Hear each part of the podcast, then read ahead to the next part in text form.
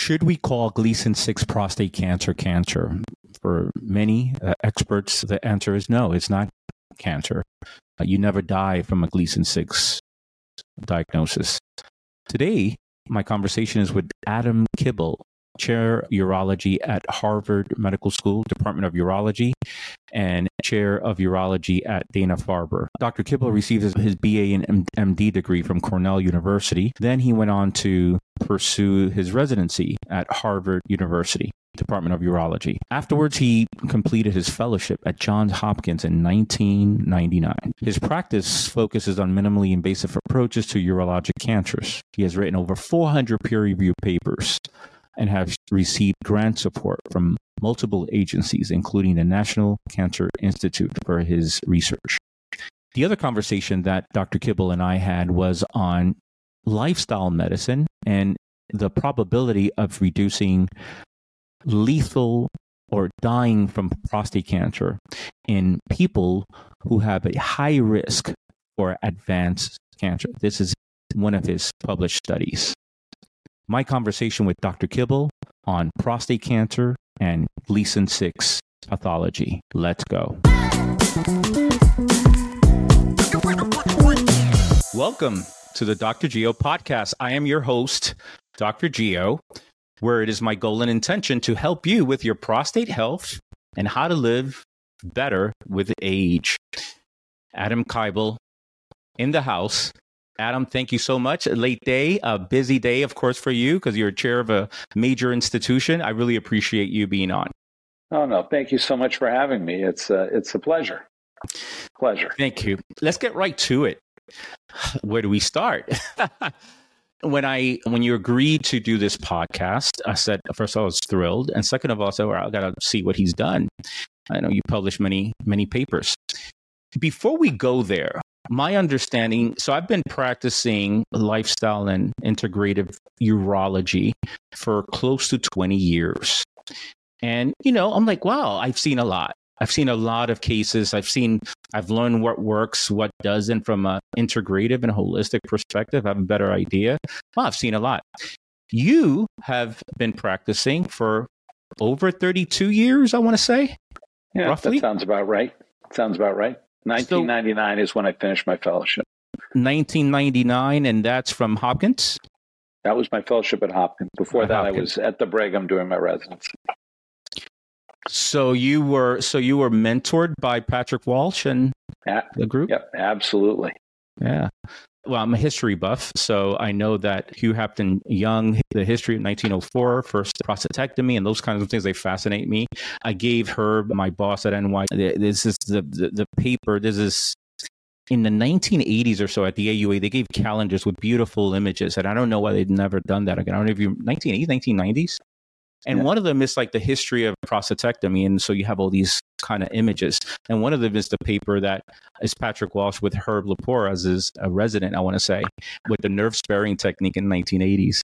So, you know, Patrick Walsh is like, you know, the, the, the Michael Jordan of, of, of prostatectomies as it relates to nerve sparing techniques. So, how was that experience for you? I, mean, being at Hopkins or operating with Pat Walsh, but I mean both were fantastic. Yeah, yeah. I think the the experience of being at Hopkins was being with a large number of people that were highly motivated mm. to not accept the status quo and mm, try right. and improve the care of patients through science, but also you know clinical clinical care.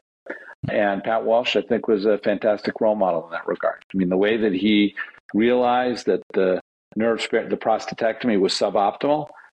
The way he attacked, trying to figure out how to improve that, and then went about systematically improving it through the years, you know, really has improved the care of, of, of tens, hundreds of thousands of patients. So it was a privilege Absolutely. operating with him. That's uh, that's uh, that's an amazing history. Thirty-two years, roughly. So, have I seen it all? Well, every now and then, I'm like, wow, this is different. Like, for example, I saw a Gleason five I've never seen it. I didn't know that. 5. I didn't know that existed anymore. I saw Gleason five. Exact. Well, this was not. It was maybe ten years ago. Gleason okay. five. And you know, I don't see a whole lot of Gleason tens, but I've seen a, a handful of those. Uh, like Gleason nine is the highest rate. Those kinds of things. So, and then all kinds of nuances. You you've seen a lot. You've seen a lot of prostate cancer. A, do you feel, and this is why that's important. I, I think that while I tr- I try to be evidence based with my lifestyle approach, very difficult because it's not like what were the randomized trials. There's some you wrote a paper we're going to talk about later on lifestyle, or you were involved in it. You know, uh, but I think that most people should want to know my opinion also, not just what the evidence shows, because I've seen so many. Same with you. Like, I want to know, hey, I, I know you're going to tell me some studies if I'm your patient, and you're going to say, well, the radiation, the percentage of recurrence is this versus prostatectomy. Yeah. All right, Dr. Kibel, what's your what's your opinion? It's okay. It's okay. I won't hold you to it. So, what so what are those kinds of experiences that you've had do you share those kinds of opinions with your patients and yeah. what have you seen that's different that you that's really um, unusual in the space of prostate cancer well, I'll give you something that I don't think is unusual, but sort of talks about the art of medicine. You're just sort mm-hmm. of discussing. I mean, MRI has profoundly changed how we identify who has clinically significant prostate cancer. By mm-hmm. that, we define as Gleason 7 and above uh, loosely. Doing a much better job of identifying people who need treatment and then sparing people who don't need treatment, maybe not just even the treatment, but even the diagnosis, which is a mm-hmm. huge win. Mm-hmm. But as a sidelight of that, we're seeing patients that have very low volume Gleason, you know, 8 prostate cancer. So I saw a guy today had an abnormality on an MRI with a PSA that really wasn't that high. It was about three and a half. They went ahead, this wasn't me, an outside urologist got an MRI, saw a small lesion about nine millimeters in size, and they put a needle in it and it came back with six millimeters of Gleason, three millimeters, excuse me, of Gleason pattern eight, four plus And everything four. else was, all the other cores were negative? All the other cores were negative. So he was labeled as being high risk prostate cancer. Hmm. And I spent my time talking to him, trying hmm. to explain to him that I really didn't think, like, yes, according to a nomogram, according to everything we hmm. have, he fits the definition of high risk prostate cancer because he has Gleason pattern 8. But if you gave him a little more cancer, so instead of having three millimeters of four, you gave him seven millimeters, and all the extra millimeters were Gleason pattern six or three, three, all of a sudden he'd have three plus four and he'd have, you know, favorable intermediate risk prostate cancer. He'd have more cancer, yet now he would have favorable intermediate instead of high risk. And I was trying to explain to him that that you know we have that's the art of medicine, that's the art mm-hmm. of surgery, that's the art mm-hmm. of diagnosis. Saying I'm not sure you need hormone therapy before you get radiation. I don't think you, I think you have to always worry about recurrence, but I think you have very curable, curable disease. We're not talking about a 50% cure rate. We're talking about north of an 80 or 90% cure rate. And the patient had trouble understanding that because, you know, in an evidence based world, period and story. It's an eight. Yep. Or, today, uh, I'm sorry, go ahead. I was going to talk about, and we were talking a lot about bladder cancer. I know we're talking more about kidney, prostate cancer than bladder cancer. But one of our residents fellows did a, an amazing study looking at you know neoadjuvant versus adjuvant chemotherapy for for bladder cancer. And what was interesting about it is there was a strong rationale as the result of his his his paper for adjuvant and not neoadjuvant. But the level one evidence is for neoadjuvant, not adjuvant. And, Can you explain the difference briefly for uh, the audience? Oh yeah, I'm sorry. So Adj- neoadjuvant would mean giving the chemotherapy for bladder cancer before you remove the, the bladder. Mm-hmm. Adjuvant would mean uh, giving it after. Mm-hmm. The advantage of giving it before is that patients actually receive it. Patients are feeling pretty good. They haven't had the, the trauma of surgery, mm-hmm. uh, and they're able to tolerate the chemotherapy. And there is good level one evidence that it improves patients' life expectancy. The benefit of adjuvant is not everybody is going to benefit from the chemotherapy. And if you remove the bladder, you can see how aggressive the cancer is, have an understanding of how aggressive the disease is, and then only give the patients who are going to benefit from the mm. chemotherapy the chemotherapy. The problem is, is that the majority of patients, not the majority, close to the majority of patients, just are never going to get the chemotherapy because they're still recovering from the surgery. They have a mm. complication that prevents them from getting it. They've just gone through huge surgery and they're not really interested in getting additional therapy. And the result is that We've never succeeded in doing the, getting the level one evidence. We've never succeeded in having the randomized trials that shown that it works. And and more to the point, the patients routinely refuse it slash can't tolerate it, which sort of goes together. I mean, if mm. the patient's exhausted and has had a complication, mm. I don't think they're refusing it. They're just saying my body can only take so much. Mm. So that's an example of where you know the the art of medicine might be for certain patients to restrict it to adjuvant chemotherapy. Whereas if you're just going to stick by the rule book, everybody should get neoadjuvant. And those those are guidelines. I tell patients these are right. guidelines. They guide uh, us and your surgeon, urologist, and so forth. Back to that patient with the Gleason eight. I have. Yeah. A, I'm just curious. Is it worthwhile to send that? And I don't know if you did this. That bio, that tissue to another lab for a second opinion on that pathology? Well, I would say if you're if you're a urologist or, or, or, a radiation oncologist or even medical oncologist is out in the community, I would say the answer to that is definitely yes. But mm-hmm. but at our institution, pretty much everybody that comes in gets a second read. Mm-hmm. If it, it happens two different ways, external slides are always reread if we're going to treat the patient. Mm-hmm. And that's because of some bad experiences mm-hmm. now, probably 30 or 40 years ago, where we, we, realized the diagnosis was a little off. We said, we need, we need to make sure we know what's going on. And then internally, if there are any questions, you know, the slides are re-reviewed by, by a GU pathologist. So it's a second pretty much opinion, everything is consensus. Is the second opinion within the same lab? At our institution? Yeah. Yeah, essentially, yes. I mean, I, I belong to a quote unquote institution that has seven or eight different hospitals. And yeah, so right. they all have the same pathology department now. Yeah. But in truth, they, they are still, while they're integrated and they have a common reporting system, uh, the pathologists are still local. So there's a lot of sharing of things back and forth if there's any question of what's going on. So that that that pure Gleason eight that gets shown to several different pathologists before it's reported. And my other question is, I don't know if you know this because I don't. You know, I, I, would love to have a pathologist uh, that looks at only prostate cancer tissue or prostate yeah. tissue. When they go for the second opinion, do they know already the Gleason score that the first pathologist scored it? You know, I think that's a really interesting question. I think the answer is yes, they do know what the other pathologist said. First of all, I think it's hard to, to you know, they don't want to be blinded. They want to know what they're looking for. The slide's already marked up that they get to highlight certain yeah. areas. Right. But also, it's actually important for the care because we'll often see patients sure.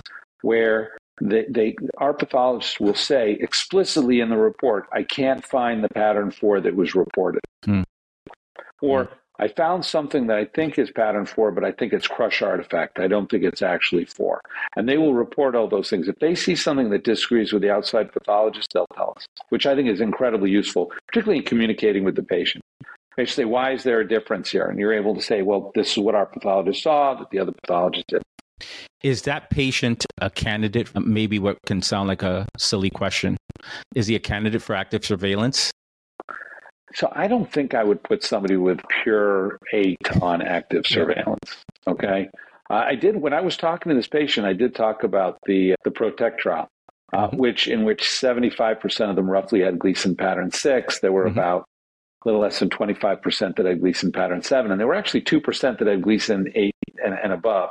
Mm-hmm. And I've always been struck by because part of that trial had an active management arm. So you had to mm-hmm. have somebody say, "Look, I'm happy with treating this patient and I'm happy with not treating this patient.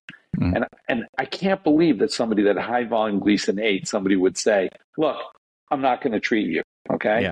Yeah. But I do believe that, that you could have somebody that had very low volume Gleason 8 like this, and the patient said, look, I'm, I, you know, somebody really believes that, that maybe treatment yeah. doesn't work. I believe yeah. treatment works, but yeah. they might believe and they say, look, let's go ahead and maybe you want to be involved in that trial. And I would suspect that's the 2% of high risk patients that were enrolled mm. in that trial exactly mm. like this guy. We we also I thought you were going to ask me a different question. I thought you were going to ask me about focal ablation. Oh, and uh, well, I was going to ask you. I, I was going to ask you what uh, treatment did he choose, and is he a candidate for focal ablation? So yeah, go right ahead. so he he he actually chose surgery. Uh-huh. Okay. But I, I, actually, I'm not a huge fan of focal ablation, mostly because I think the data out there is still a little weak. Mm. But I think it is the future of our field. I think it's yeah. really an imaging question. Yeah. We need to understand where the cancer is before we can focally ablate it. And then it's a targeting question. Can we actually take it out? So, right now, so both, the energy is good enough, whatever the energy source is, whether it's cold, whether it's ultrasound, you think the energy is good enough? I think energy is, I don't, I think the energy is good. Could we improve, improve on the energy? Yeah. Obviously, mm. we can always improve on the energy. Mm. But I think most of the recurrences from focal ablation are because they missed the tumor or the tumor was larger than they suspected. Mm. Uh, and uh, so then the next question is, is really can it, more aggressive tumors, are they going to respond to this energy as well as low risk tumors? I don't think we fully know the answer to that, but intellectually, I don't understand why that wouldn't be, that there would be any difference. I mean, freezing kills things, heat kills things. I, I don't know whether high, why high grade disease would respond differently. So in somebody like this that had a very small, let's imagine we're, we're using it mostly in patients that have three plus four. Okay, because we think those are patients that are at risk and patients that deserve some form of treatment and that have very small volume disease. So this patient, as I said, if he had a little more cancer, Gleason pattern, you know, three, you know, then I would be saying, hey, maybe focal therapy will work. So. I have, you know, I'm trying to uh, get that around that in my own mind. So I, right now, when he discussed it with me, he actually came citing the cold date. I mean, our patients come in very educated sometimes. Yeah, they do. And he said, I don't think this is actually a good idea. And I actually agree with him in 2023. In 2026 or 2028, you know, the field will have figured this out, and, and then we may be treating patients with these low. It's more going to be about the volume of disease than the grade, in my opinion. So I had, uh, I don't know if you know Steve Scionti. He's in Florida. He does only focal. I'm going to have Arvin George on hopefully soon. Now he's at Hopkins. I had I had Jim Wysock from our department talk about cryo, and I had Dr. Lepor, uh, Herb Lepor, and I spoke a little bit. Um, that's not published yet. The reason I'm saying that is because I always I always raise the question: Does the Gleason score matter? In other yeah. words, is in cancer cancer? So all things being equal, PSMA is this, you know, negative. Everything shows that it's encapsulated. Everything pretty much shows that what's there is there. Who cares if it's a Gleason 10 or a Gleason 6? Isn't a Gleason, and shouldn't it just take care of everything? So far, I don't know about Arvin George. I'll ask him that question when I have him on. They said, yeah, yeah, that, yeah, that's that's that's right. Cancer's cancer. If there's nothing else anywhere else. Now, the that's and, and now with the technology so in the past we used to think right correct me if i'm wrong if it's at least a gleason 9 i'm concerned that there might be something else at least on the outside outside of the capsule. Right. but now with the uh, technology and the imaging that we have to um, make that assessment which is better not perfect better they say yeah uh, just treat it with focal so well, rather than waiting for the... those for those guys rather than waiting they're like yeah we could do that right now.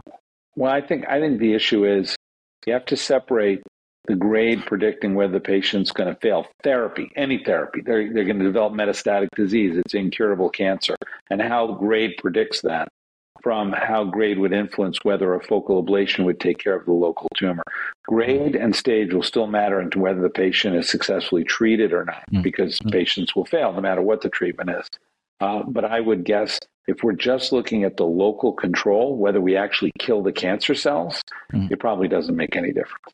Mm-hmm. Probably. Notice I said probably. Yeah, yeah, sure. I think sure. we'll we'll find out. You know. Yeah.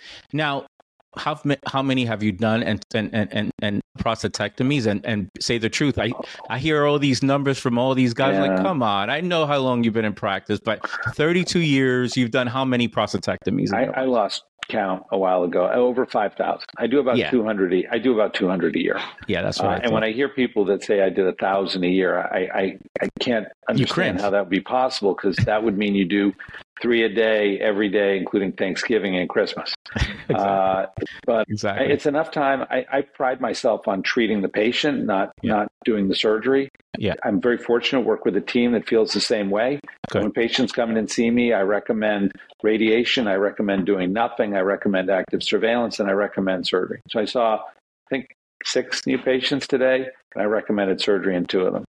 Mm-hmm. And in the others, I said, you don't, you don't, you don't need surgery, or you're not the right candidate for surgery. And you know, I, I work with Anthony D'Amico. He's mm-hmm. fantastic.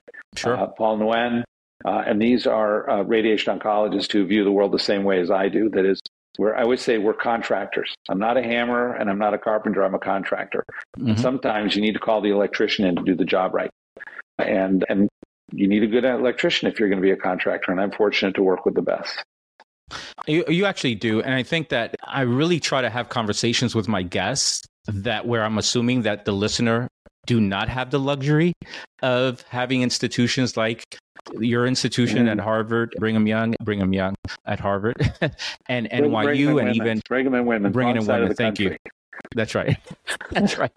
Wrong religion too. The skiing is skiing's a little better in Utah. so you know i you know these these areas are bubbles and i and every, almost everyone yeah. listening just are not they don't have the luxury to yeah. to have all those options which brings me to my next question and you know all you got all the high level people and i am i'm a little partial to academic institutions maybe because i'm in one and I see what happens in the day to day, and there's grand rounds, and you discuss cases, and you can really determine what's best for patients objectively. The other thing is that uh, patients are concerned that that everything is a business. Yeah. That that the surgeon, you know, if, you know, if you have a hammer, everything looks like a nail, right? And what I say to that is like there, there is some truth to that in many places. In high end places, I was like, like I, I refer patients to you. Yeah. And they, they, they bring that up. Well, he's a surgeon. Is he going to want to do surgery? I said, listen, Dr. Kibel has many people scheduled already. He doesn't need a, you know another. He will he will literally look at your case and try to figure you know figure out what's best for you. Same thing with people in our institute and wherever else. So, what's your response to that notion where, look, he's a surgeon. Of course, he's going to want to do surgery, you know, and the radiation oncologist is going to want to do radiation. Clearly, you give him options. And, and by the way, part of what I say is A, they should be biased. B, they should be like, yeah, this is, I'm the best in this. You want that. Like, yeah, I am, right? I am, I'm really good at this. I've done it so many mm. times. You want that little gravitas because you're going to open me up and take my prostate away. And yeah. bias, I said, look, I'm biased. I believe wholeheartedly in lifestyle medicine. I believe yeah. that if you do this, it creates a micro environment that's hostile to cancer cells. So it's no longer to, for example, you know, I used to window dress a little bit. Well, you know, do this lifestyle stuff because if it doesn't do anything to cancer, it reduces your risk of a heart attack. If it doesn't, and now I can say with some level, some level of authority, but based on the research that's available, including the research yeah. one that you're involved in, so look, this creates a microenvironment that's hostile to cancer and there's a mechanism to it so i'm biased towards that. What do you say to people with you know people that think along those lines like yeah every every surgeon just wants to do surgery well, there was so much to unpack there. I'm not even sure where to start. Uh, I, I, kept rambling. The first I'm thing sorry, is, you, I, I, sort of told you what my spiel was already. Exactly, is, you did. So the you patient, did, I say they need surgery. So it, let's say I t- say they need surgery. What I say to them is, I say, you have no way of knowing what I say to everybody else. Mm. But trust me, I don't recommend surgery for everybody. Yeah, and yeah. I tell them, and I tell them the reason, uh, and I tell them why I think they are a good candidate for surgery. And frequently, I'm with a, a fellow or a, a, a, a a uh, resident and able to turn to that individual and say to that individual, look, I, I haven't recommended surgery for everybody today. And the, the, they smile knowingly, knowing that I haven't. I, I think the, uh, the patients who see me recommend active surveillance and radiation, and I do, those are easier. And it makes it a lot easier when mm-hmm. then they see the radiation oncologist, when I recommended radiation and they recommended radiation. Mm-hmm. Uh, the, the, same is true when I see a patient, I recommend surgery, and then they go see the, the radiation oncologist who recommends surgery as well. Mm. Now, there's always a little bit of overlap between the radiation mm. oncologist and the mm-hmm. urologist. Uh, and, and, and on those cases, I actually am very honest with the patient. I say, look, I said, I think that the radiation oncologist maybe they're going to tell you the same stuff, and they're just going to be a little more tilted towards towards radiation than I am, and that doesn't mean they're wrong. Uh, and usually in those cases, they either they have really you know some favorable disease qualities, which means they're probably going to be cured either way. And I say that mm-hmm. I say, look, you know, you're, you're, you got two good choices here, not two bad choices. We're not talking about pancreatic cancer. We're talking about prostate cancer. And, and odds are you're going to be cured either way. This is why I think surgery is better. But listen to what you know. Listen to what the radiation oncologist says because they're very mm-hmm. smart, very mm-hmm. thoughtful, and very caring. And mm-hmm. and the last piece of this, studies have shown over and over again that patients that are exposed to multidisciplinary care actually do better. Yeah. And part of it, I think, is they get the, the better treatment. And yep. part of it, which is what we're talking about early, is that mindfulness. You know, they, they feel like they've explored everything. So they mm-hmm. feel like they go in like they've made the best choice for them. And I think going into something with a little more certainty, a little more knowledge, pays dividends psychologically and because psychologically, physically as well. Yeah, I have a whole process with patients as to look, this is how you make a decision. And we, because sometimes they see me, everybody sees me for the holistic and integrative component lifestyle. They also see me like, look, what would, what, like second opinion? How do I come up yeah. with a decision? I've heard four things that I can do. How do I come up with a decision? And I have a process with the mindfulness. And we were talking about meditation earlier. Meditate, uh, you know, once you get, you get the data, get the pros and cons, look at the yeah. data, look at the data again, close everything, go at a quiet space and see what your gut will tell you. How scientific is that? Listen to your gut. well, I say I say something little different. Patients that have trouble making up their mind, I say decide on something. Yeah. Okay. And yeah. then see how it sits for a week. And if Yeah. you made the wrong decision, you won't be happy. If you've made the right decision, you'll be happy. That's And right. just, you know, make it, put it aside, move on, see how you feel about it. It'll keep it'll keep you up at night if you've made the wrong decision. If you made the right one, you'll sleep soundly. Hundred percent. Hundred percent. I agree with that. Well, let's talk about um, a couple of things that I've looked at that as I looked you up. So I'm going to have Scott Eggener on, and Scott, I follow his tweets, and Scott is big into. He's written on, um, published on we sh- the fact that we well, his fact, uh, and many people agree with him that we should not call Gleason 6 prostate cancer cancer, maybe like a pre-cancer or something like that. And then I came across your paper, and you and Dr. Epstein uh, seem to disagree with that. And I'm like, whoa, I love that, that the fact that they're disagreeing. So let's see. So the conclusion of this paper, very briefly, is that there's strong support for retaining the carcinoma designation for a Gleason grade one prostate cancer morph- uh, morphology and molecularly, and for clarity of reports and follow up of patients. And there's a little bit more than that. But then, of course, it says, you know, such diagnosis have weakened over time with changes in grading terminology and greater acceptance of active surveillance. Let me give you my two cents very quickly on how I feel Sure. about that. My two cents are the following.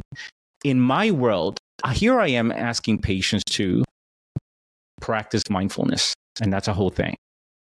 Eat like this, less like that. Exercise with moderate intensity to high intensity for three to six hours a week. Let's figure out how you can sleep better.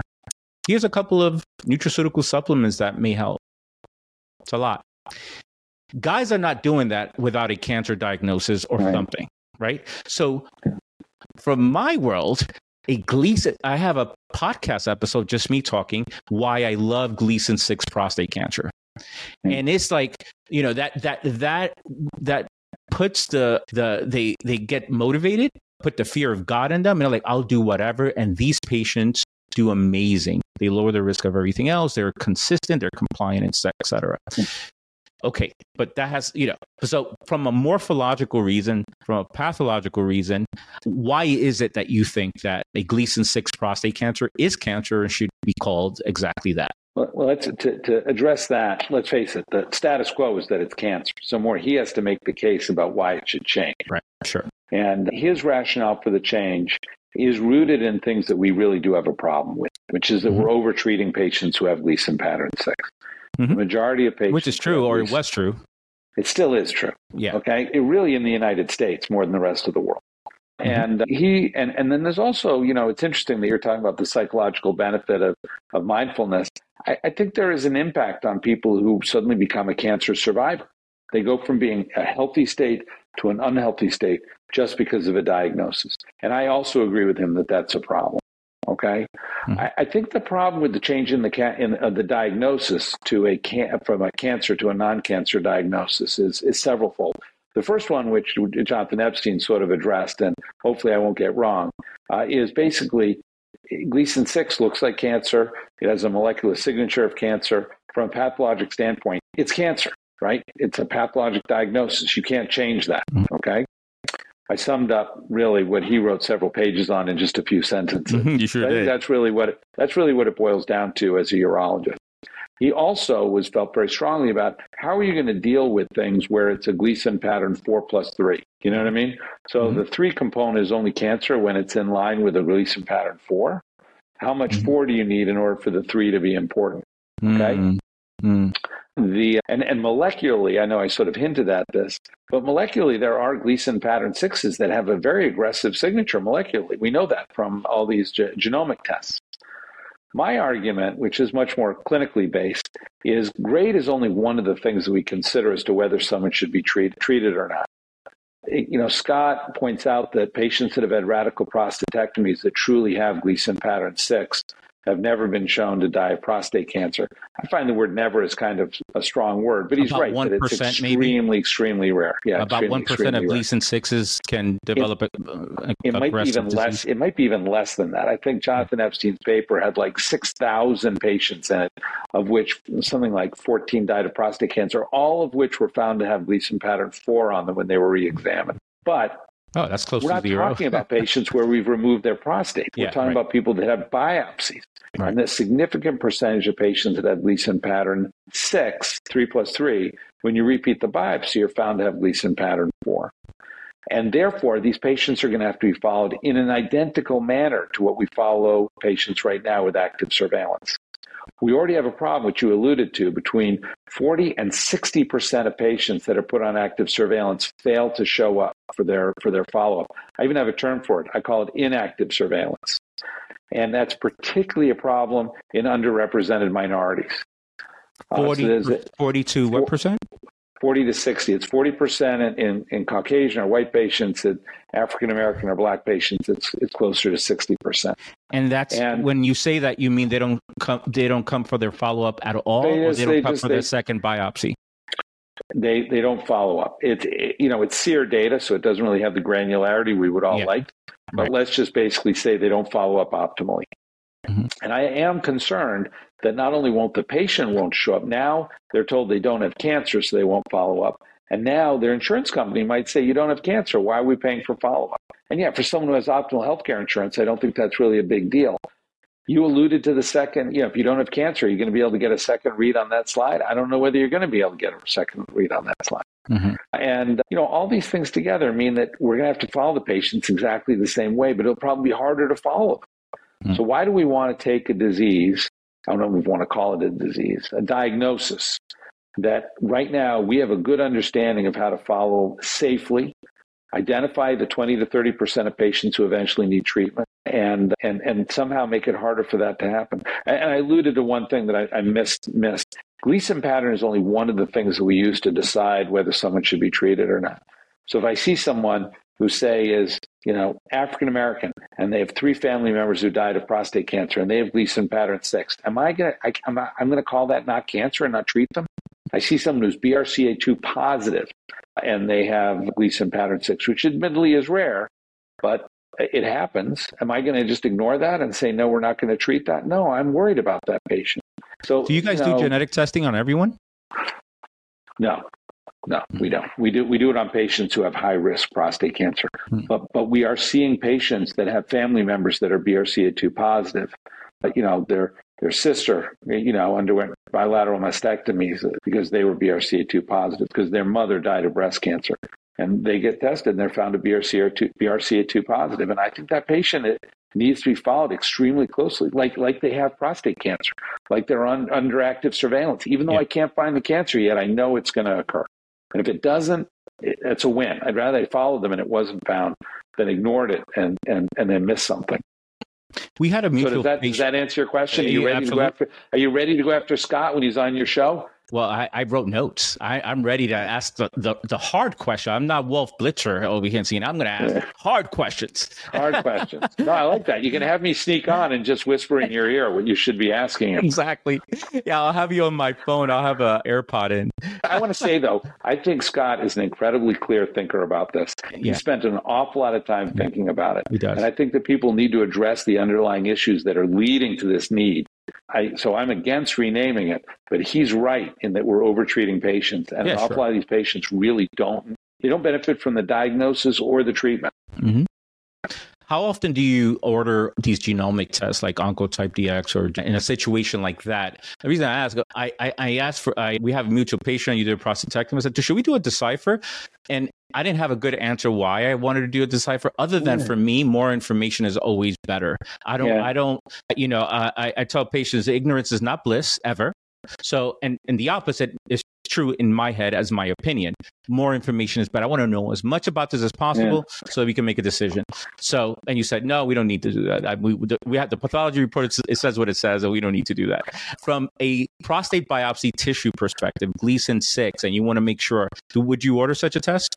Not not in very low risk prostate cancer. I'd, I'd mm-hmm. order it in somebody that said I had high volume Gleason six. Let's imagine the patient had six out of six cores, each with like 60, 70 percent of the core on one side. I'd, I'd get a cipher on that. But if, if they wanted active surveillance, uh, I might get it on somebody who wanted treatment that had low risk prostate cancer. The guy who has say three cores positive, each about forty percent. They're like, I want my prostate out. I found over time it's hard to dissuade somebody, but if they're persuadable, I might get the Decipher or Polaris or Oncotype in order to push them the other way towards no treatment. And then the other group are patients that have low volume Gleason 3 plus 4. So I, I saw a guy today, he had uh, three random cores that were had like 5% of a core and one targeted core that was like 20 it was 10% of a core and 1% had, had, had so 10% of the 10% had Gleason pattern 4 and the guy was like i have Gleason 7 you know i want to be treated. And i said no no no no no. Let's that's 1% of your core at Gleason pattern 4 Gleason pattern 4 let's get a decipher see what it shows. And if it looks like low risk disease then then maybe we can follow with active surveillance. Uh, I I'm a big and but I, I always tell people only order tests. Like you said, information is power, which I totally agree with. But I also believe that you don't ask questions unless you're going to respect the answer. So yeah. if you're going to do active surveillance, no matter what, don't muddy the waters by getting a decipher test or, or Polaris or Oncotype because I think they all work similarly. Yeah. I don't want to be seen as endorsing one or the other. Yeah, uh, yeah, the right. if because I think they all work. I think they're all good. Yeah. The and I, have seen too many times you get all the tests, and the, this hasn't happened in a number of years. But I have patients who up. They've had two MRIs. They've had a Decipher, a Polaris, and Oncotype. And by by the way, sometimes they give different readouts. Okay, they don't always give the same That's readout. Happened to me. Right and right. then it's more confusing, right? Where the right. the results right. are one is saying yeah, there's a higher risk, the one is saying there's no risk, right? And it's like, what do you do with that information, right? And and then and then they've sequenced. This has also happened in a while. They sequenced their own genome. And mm-hmm. they come in and they're like, "What should I do?" And I'm like, "This is too much information. I don't really mm-hmm. know what it all means." And they're like, "Who does?" And I said, "I think I'm about as good as you're going to get." You know, I, I and I, I, can recommend some other people, but I don't think they're going to be better than me. I think they're going to give, they're going to be just as either informed or as confused as, as I am by yeah, this right. deluge of information. So keep it simple. Choose tests that you, work for you that you understand and just order one or two that actually help. Like I, I like ordering, you know, I like an MRI. An MRI really helps me. Mm-hmm. It really does. Not not only around the diagnosis, but then around the management strategy. Yeah. And I think about it like a biomarker. And then I'll usually order one serum or urine based test. Mm-hmm. Mm-hmm. It sounds like it sounds like we're in complete agreement about this. Yeah, I, I, think so. I think my approach has failed me infrequently. For example, if they if they do a decipher that says, "Look, it shows that you might have a, something more aggressive, or the risk of metastasis yeah. is something significant," with a Gleason seven, the approach is this is what it is. Now, everybody's personality type is different. I have to, right? So the way I, I do with patients is this is the evidence, but I also look at the human and the bias yeah. and uh, emotions, and uh, I don't ignore that. I yeah. include it into the mix because we're dealing with humans. We're not dealing with with rats in a in right. a lab. And sometimes the results are a little bit higher. So what we do here is we we now you're incentivized to keep come for your PSAs. Don't get lost. Yeah right? You, are going to yeah. come for your peers. Once again, the lifestyle component that I know because yeah. I, I do it. And if it's not easy for me, it's not easy for you. They're more more compliant and more more consistent with it. So you said you said something I thought that was really important. You said that, you know the lifestyle changes have been shown to decrease patients' risk of like cardiovascular mortality. And I say that to patients all the time. Yeah. I say, look, this is a wake up call. And if you go on a heart healthy diet, that's probably going to be very good for your prostate cancer, but it's certainly going to be good for your heart. And you are much more likely to have a heart attack if you have low risk prostate cancer than 100%. to die of prostate cancer. Uh, or, or, some people it, that have APOE genes and for for Alzheimer's. I said, look, here's right. the evidence. So this is going to help you with that. This is going to help you with right. so many things. Quality of life, just living better and enjoying your time with your family and friends because you yeah. just feel better. Yeah, totally that, agree. Um, yeah. Speaking of lifestyle, so in 2022, you were uh, one of many authors. This was, I mean, this was an excellent study in the European uh, Journal of Urology. And the conclusion is this our findings suggest that genetic predispositions for prostate cancer is not deterministic for poor cancer uh, outcome. Maintaining a healthy lifestyle may provide a way to offset genetic risk of lethal prostate cancer. In other words, you have a genetic risk of dying from prostate cancer, and yeah. certain lifestyle modalities we can go over those, can reduce the risk of you dying from prostate cancer. When I look at literature, Adam, right? and says, well, if you have lycopene, it reduces your risk of getting, if you take lycopene, it reduces your risk of, of get, getting prostate cancer. I don't care about that because anybody, uh, you know, if you have a prostate, you live long enough, you're going to get prostate cancer. I care about the aggressive type. I care about not dying from pro. That's the literature that I pay attention as it relates to lifestyle. How will people reduce the risk, but certainly not die from it if they get it? This was great. Tell me, yeah.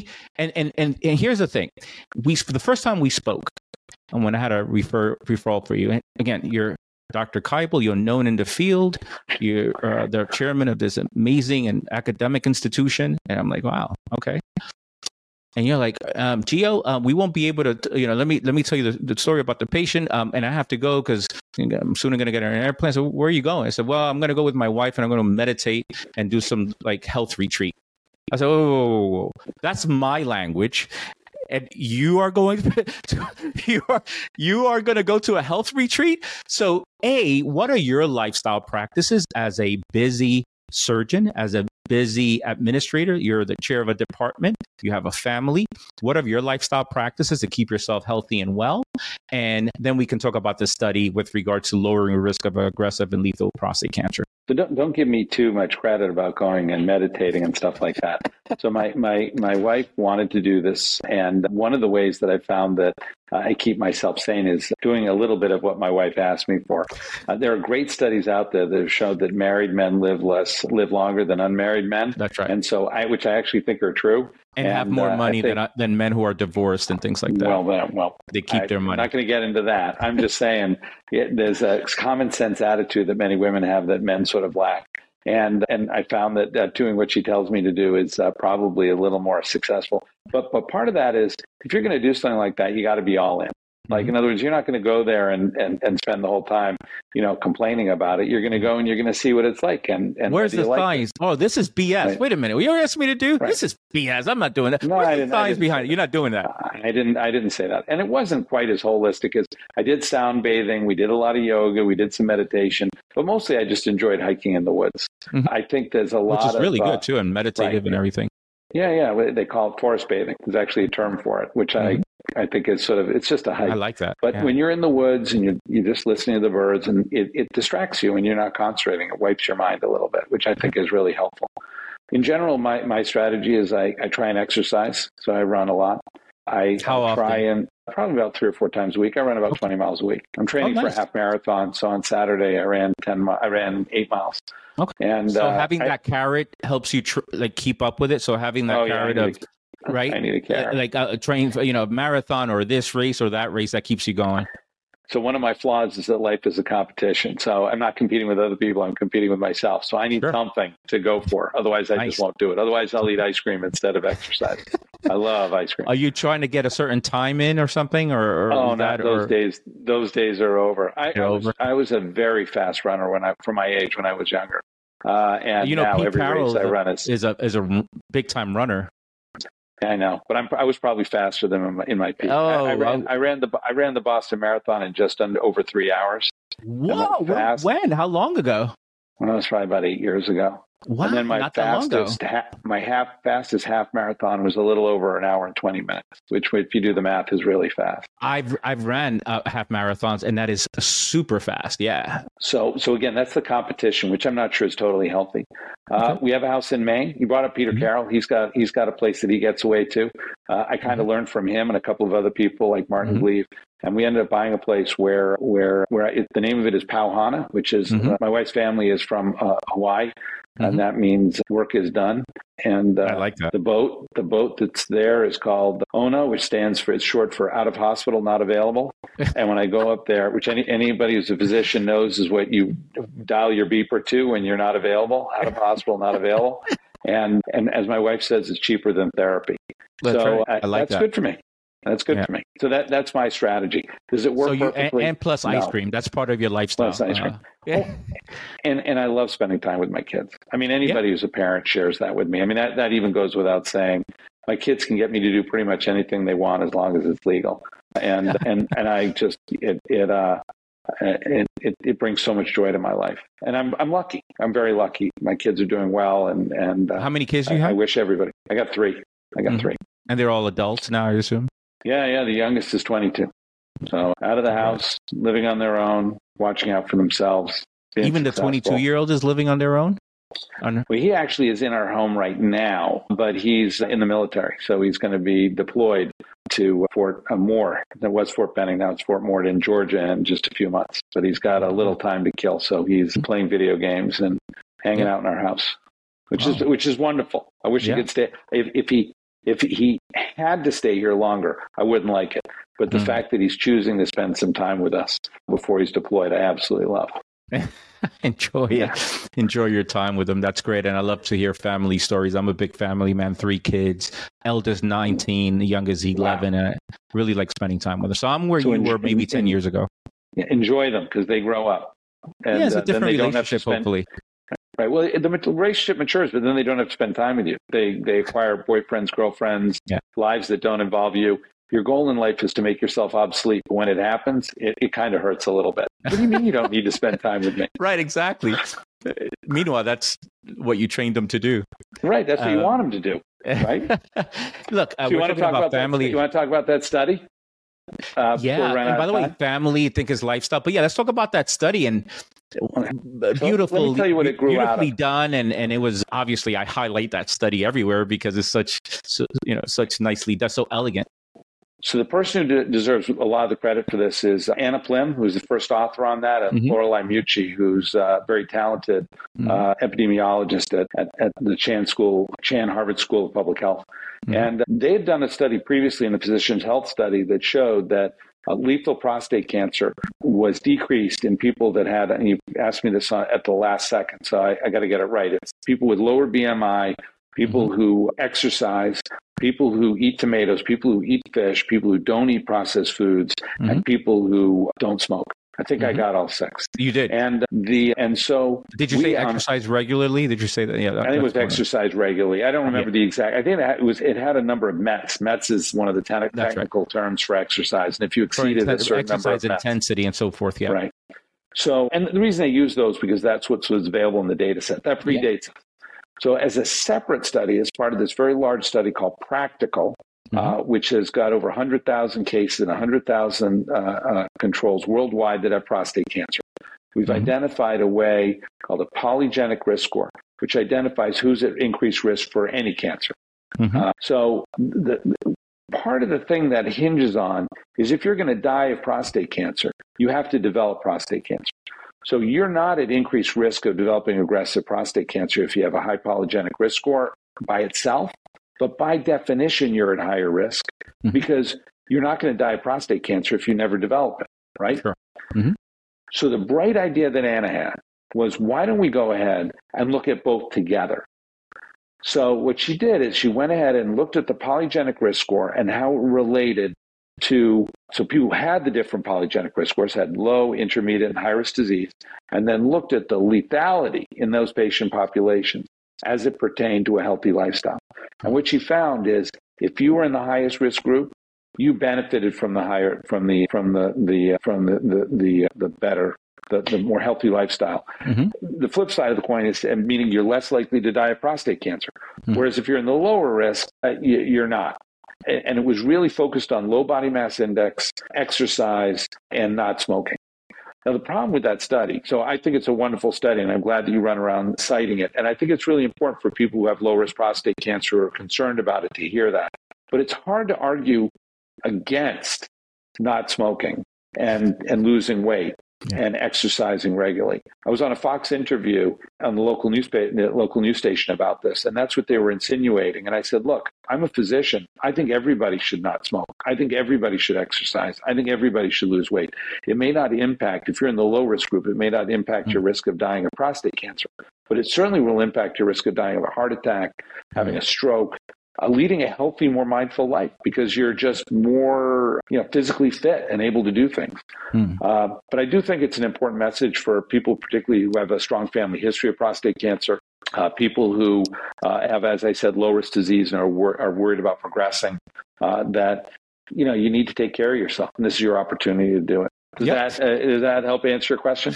A hundred percent. And and look, obviously this is an op- more of an observational study, but there's been randomized trial in like high intensity interval training that was published in JAMA with people on active yeah. surveillance, showing progression in the control group, less progression in the experimental group. And then when yeah. you take blood and you pour it on petri dishes with cancer, prostate cancer cells, you saw less, you saw regression of these cancer cells in the group, yeah. experimental group. So there is something there. And when you look at microenvironment of the cancer, you look, you're trying to lower these uh, chronic inflammatory markers. You're trying to keep your natural killer cells as strong as possible and all these T lymphocyte cells in the immune, system and so forth. And then get out of the way. Many of our colleagues of your colleagues are impressed with, hey, gee, how do you treat prostate cancer? This guy it was Gleason 6. And I said, well, I don't treat prostate cancer. I treat people, right? Yeah. And so that's the first distinction. Do I get some people that um, active surveillance follow up biopsies are negative? Sure. But I don't know what's the difference between those that don't do the lifestyle. I mean, did they miss it? Now, yeah. I'm I'm honest. I, am honest. Actually, uh, but is the PSA stable or dropped? Is it the same surgeon uh, or the same urologist who did the biopsy with the same MRI technique? All these things, yeah. So that's as good as it gets. And then I look at other biomarkers for other things like that's improved. So, well, but there again, well, I don't treat prostate right cancer. I treat one people. of the things you're doing right, I think, is not just treating the entire patient, but you're treating their entire uh, exposure. It's not, it, people don't take a pill people need to change their lifestyle. They need to change the way they think about the world. They need to eat better. Yeah. Eating better is not taking a multivitamin. Eating better is maybe eating less ice cream, which would really be hurtful for me personally. But certainly, you know, you, you can give better advice than I can. But but I, I, I think eating right, eating in moderation, understanding, you know, what's going into your body. And and again, you and I have spoken about this. This isn't about you know consuming a thousand calories a day and, and and and not enjoying what is really one of the true pleasures in life, which is eating food. It's about being mindful about what you're putting in your body so that you don't you're not eating a cheeseburger every night you know? Absolutely. I did i did a podcast on my own. So for the last couple of years adam i've been i've looked uh, closely at the the health risk with the consumption of alcohol okay yeah closely uh, uh right. i've read maybe 65 papers on alcohol consumption right because it used to be that oh, a little moderation is fine. The United States is like for, for men, two drinks a day, not more. For women, one drink a day, not more. Right. So I looked into that because I see what I see with patients. Yeah. Right? It turns out that the rest of the world is like there's zero benefit for, of alcohol, yeah. any alcohol consumption. There's zero health benefit. Period. End of story. So not one, not two a day. Not there's zero benefit. Yeah. That said, right? So the conversation, or at least what I preach, is the following. Here's how you work around alcohol. Number one, if you have an alcohol problem, that needs to be addressed. Period. End of story. Your health will, you know, your relationship will be a problem. Your health, you will, your sleep, you compromise your sleep, which is one of the important pillars in my uh, program. So if you have an alcohol problem, needs to be addressed, and we define what that looks like the other kind of sort of rule or uh, is like never more than two drinks. If you need a third drink, ask questions. Right yeah. in any given day. If you if you say let me get another one, uh, then you need to ask questions like what's going on in your life, right? And yeah. then you really need to look into it. But if those things are fine and you kind of have you can have one drink, one of the issues with men in general is loneliness and we yeah. don't have the, their tribe. They don't have a tribe. They don't have their group. They don't socialize. So if you're good with alcohol, not an alcohol problem, and you get together with friends and you know oh, that bottle of whiskey that's from wherever and so forth, and that's your way of getting together. Yeah. Go for it. So it's a matter of guidelines yeah. I'm, uh, and I'm saying that because of your ice cream. We'll, we'll talk about that uh, no, no, no, uh, offline. But uh, I'm saying that because how do you break the rules intelligently where you're still, you know, you and your son are going to go to the ice cream place that you all love and have a, isn't that great? Like you're spending time with your son. No, I agree. So I, I have one thought and then one question for you. The you know I talk a lot about how married men live longer than married women, and people often view that through the interaction. The woman's telling you what to do, and I think it's about social networks. I think the social network, women, married women, unmarried women have very good social networks. Yep. Married men have pretty good social networks. Uh, unmarried men, uh, and, and, I'm speaking in generalities, there are obviously unmarried sure. men that have fantastic social networks, but many, many unmarried men don't. Uh, and I think that's probably a lot of the key because we're social creatures and we need it. So, my question for you, okay, mm. I can see you agree with me.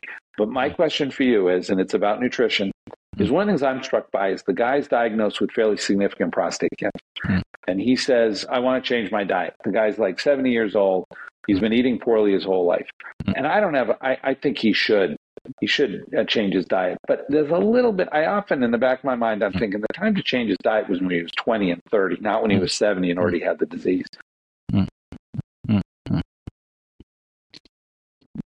Look, so this is a 70 year old with high grade uh, cancer. There's, there's several components to that. You have, so I have a term. You got to be holistic, but realistic. At 70 years old, there's only so many changes he, he's going to make. So if his baseline is burgers and French fries, I only have one conversation with him about diet, and that's it. Eat less. Okay. So we talk about time restricted eating. We talk about these things. I don't care what you eat. Eat less and then we graduate. So this is a lifestyle, is a pro- is a lifestyle, it's not a diet. So it's a process. If you're starting at baseline zero, I say eat less. Why? Because when you look at the research hard enough, it all suggests that everything is bad for prostate cancer. Right? You have a 70 year old guy. So is it worth is it worth the patient making any change, dietary changes? it's it's Uh, there's something well there's there's the change that's physiological nutritional and good for your health and there's the psychological that you're doing something different. So the psychological component of making changes dietary changes lifestyle changes i think is important. And the other thing is like 70 year old 72 years old is not old at least in my eyes particularly if their parents are either still alive. You know i had a patient with herb early on early on. And so the joke was well i'm i'm 82 years old and i want to get a biopsy you know i'm a high psa it's like and herb always says if you want a biopsy so the, at the next visit you're going to have to bring your parents and yeah. so then he says, I could do that. Uh, she lives in California. She's 102 years old. I could, yeah. I could still bring her. So it's always that thing. So 70, 72, I think maybe I live in this anti-aging world, but I think 70 is the new 40, if you will. Many people that are 70 are living a long, healthy life. So but even any age, the more important thing as it relates to how I approach their dietary change is what's their baseline. Sometimes they say, look, I'm vegetarian.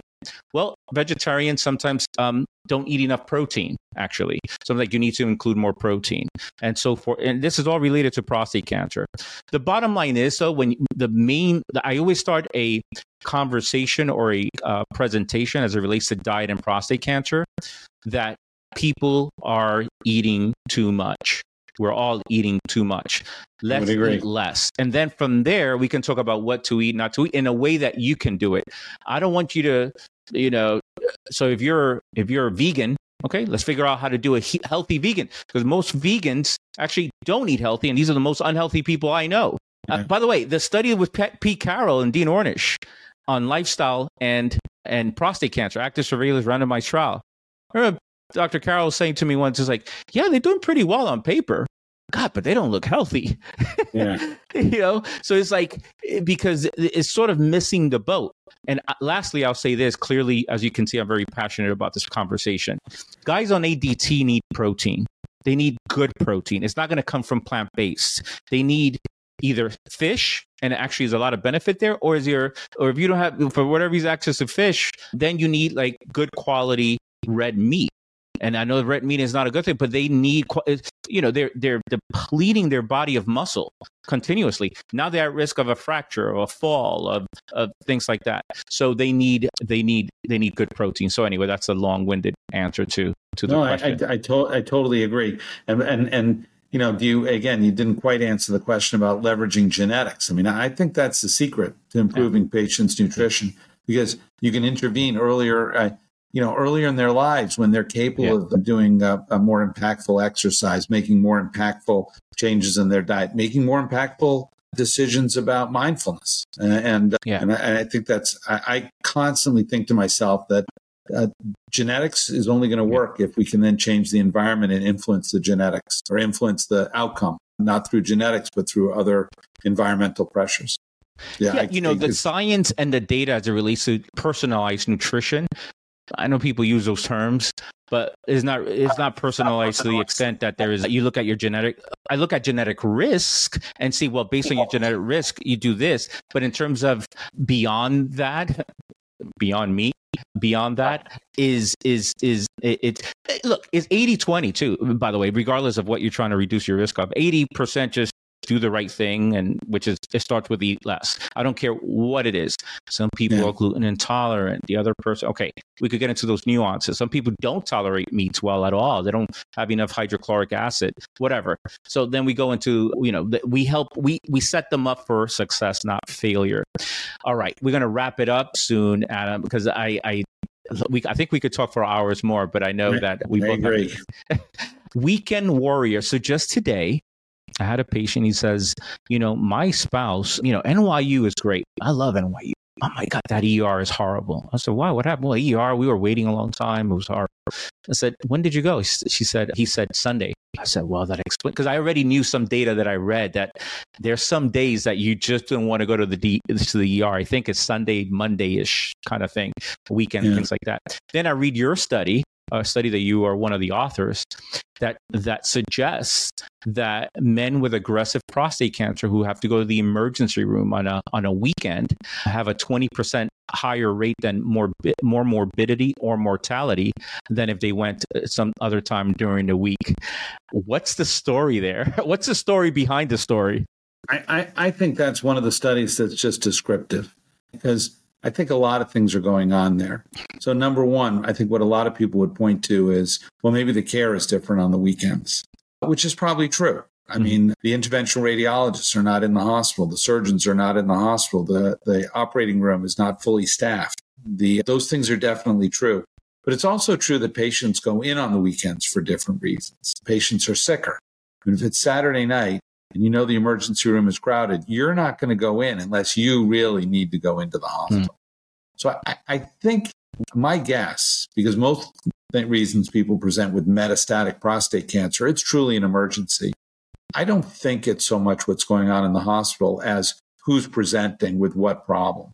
I'm not saying that there aren't some issues where you know you present and you need some sort of specialist care and that individual or that service is not operating at 100% saturday at 2 o'clock in the morning but but i think a lot of it is the is the patient characteristics i mean i won't if i can avoid going to the emergency room on the weekends i will so if i go on the weekend i'm really sick you know i mean i really mm. have a problem that's right what do you mean by a patient characteristic well i mean it's a real problem. I mean, they, mm. they, they have pain. They fractured something yeah, uh, yeah. due to a MET they have they're in they're in urine because of uh-huh. meaning they're not making any urine because something's obstructed.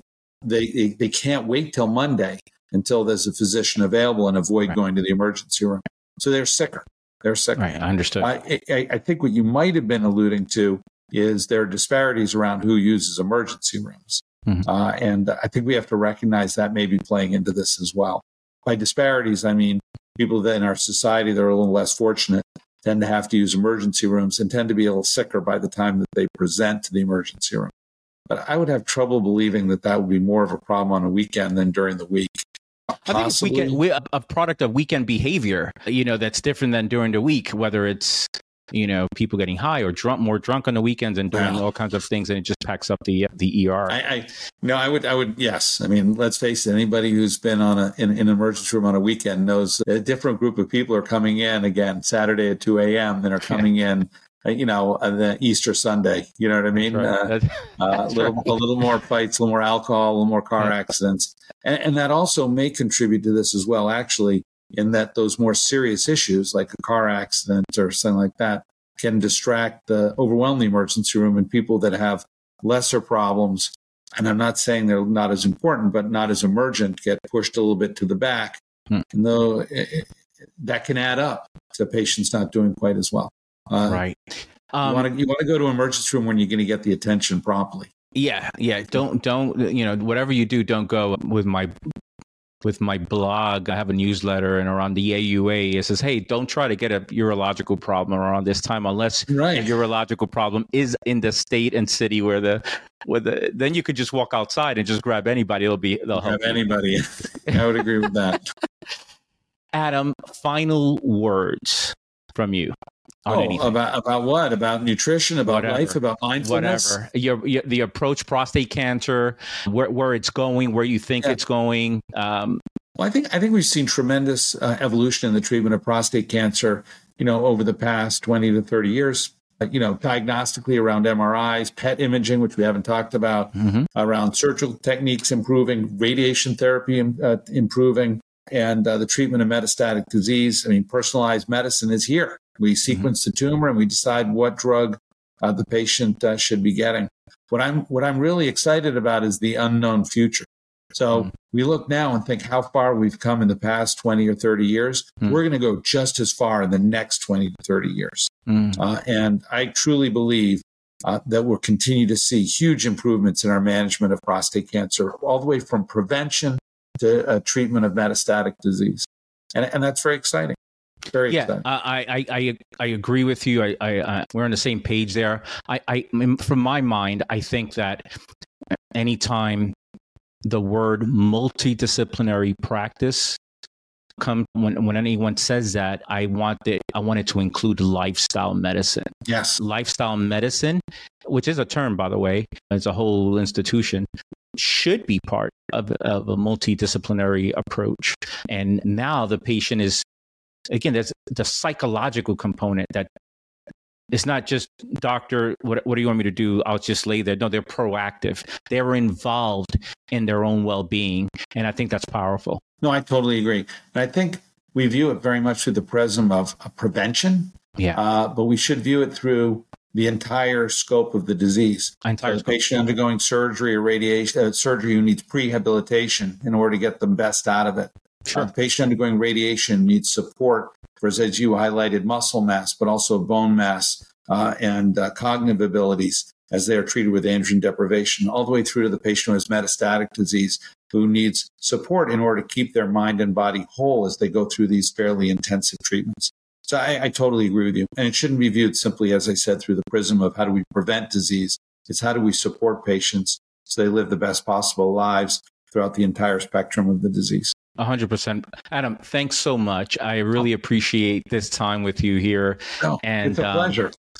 I'll make it a point to find you at the AUA, although the AUA is very busy. At least at that point, we'll meet in person or at one of your next conferences that you probably, hopefully, invite me to. And if it would have been Puerto Rico, we would have gone to the rainforest and done all kinds of things. I spent a lot of time there. So next time. Well, th- th- thanks for the hint uh, about uh, conference. I, you know, I, I, I, hear you loud and clear. We need a little more uh, work on that at all of our conferences, but definitely at the AUA. Don't worry. If, if you don't find me, I'll find you. Okay. That's awesome. Thanks so much. Talk to you soon.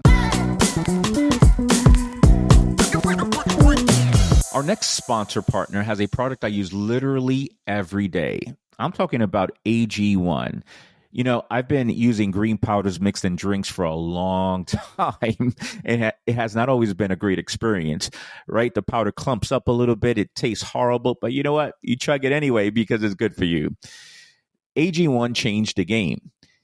With in AG1, you have 75 high quality vitamins, minerals, whole food source ingredients, probiotics, and adaptogens to help you start your day the right way. This special blend of ingredients supports your gut health, your nervous system, your immune system, and energy to help you recover and focus and help you age successfully. To make it easy, AG1 is going to give you a free one year supply of immune supporting vitamin D and five free travel packs with your first purchase. All you have to do is visit athleticgreens.com forward slash Dr. Geo. Again, that is athleticgreens.com forward slash Dr. Geo to take ownership of your health and pick up the ultimate daily nutritional insurance.